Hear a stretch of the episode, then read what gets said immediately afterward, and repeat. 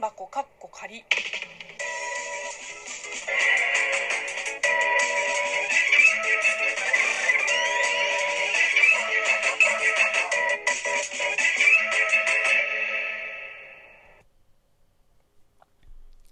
こんにちは。職業中国人のムイムイです。ムイムイの質問箱カッコ仮。この番組は中国生まれ中国育ちの私、ムイムイがあなたの質問に答えていく Q&A ラジオでございます。えー、ラジオネームよっちゃんさんからのご質問でございます。奈良時代に中国から何回もの挫折を乗り越えてきてくれた鑑真は知っているんですか？小学校の歴史でも習いますが中国でも有名なんですか？え？日本の小学校で鑑真を習うの？これレベル高くないっすか？だってこれ、あの、まあ、歴史の中でも、えっと、中国古代史に入るんでしょ？中国古代史は、まあ、私が通ってた高校では、高校2年の文系クラスの必修科目で、同じ高校の理系クラスでも習わない歴史なんですよ。で、中国近代史、現代史は、まあ、一応文系、理系共通で、えー、1年の時に習います。で、この中国古代史と世界史の近代史、えー、近現代史は文系だけです。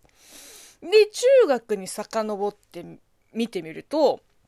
まず、歴史という、えー、教科はないです。まあ、今は知らないけど、私の時は、えっ、と、社会っていう教科の中で、歴史とか地理とかが含まれていました。で、歴史の部分は、まあ、やっぱり中国近代史、現代史まででした。えー、で、さらに、小学校まで遡ると、6年生の時だけかななんか歴史の授業があった気がする。もうちょっと昔すぎてほとんど覚えてないけど、あの、唯一記憶に残ってるのが、なんか6年生の時に歴史の小テストがあって、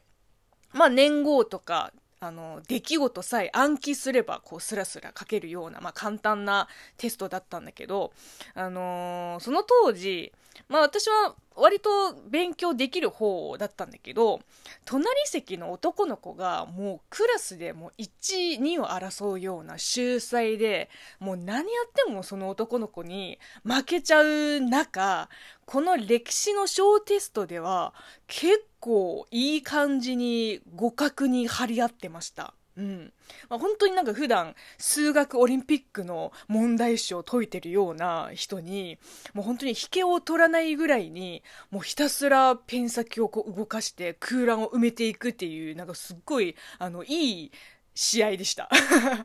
本当に人生初めてね、こう答えを書くより先に、もうポンポンポンポン頭に浮かんでくるから、もうペンが追いつかない。もう全部書き終わった後、もう手首がちょっと痺れてたもん。で、その時の、えっ、ー、と、試験内容も、まあ多分だけど、中国の近代史、現代史がメインでしたと思います。うん。まあもちろんね、あの、20年近く前のことだから、まあ私の記憶が間違っている可能性も、あの、ゼロじゃないし、まあ今の教材が昔と違ってたかもしれないっていう可能性もあります。ただ、小中高で、このアヘン戦争から始まる中国近代史を繰り返し3回習った記憶は、まあ、おそらく正しい。うん。なんか学生時代に、また変戦争からかよって、あのー、これもう3種目なんだけどっていう風に、なんかネタにしてた記憶があるから、まあおそらく正しいかな、この記憶。えー、なので、まあ、あくまでも参考ですけど、えー、まあ私中国人ムイムイ、今年32歳、え、文系、え、まあ落ちこぼれの集まりと言われてた芸術学部出身だけれども、まあ、一応4年生大学を出た人間として、えー、この鑑真土日は知っています。うん。まあ私はね、私は知っています。ただし、中国で有名かどうかは、えー、正直わかりません。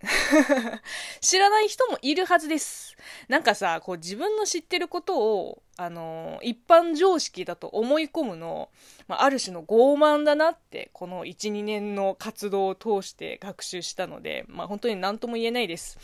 まあそうですね、こういう中国でも有名ですか？系の質問は、まあ一人の中国人に聞いても、まあ正直答えようがないですね。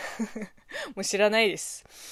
まあ、あのー、これはもう一個人の見解に過ぎないんですけど、あのー、受験的な観点から見ると、そもそも中国古代史の中で、あのー、なんか秦の始皇帝あたりと比べると、この鑑真土日ってそこまで重要じゃないから、まず頻繁に出題されないかな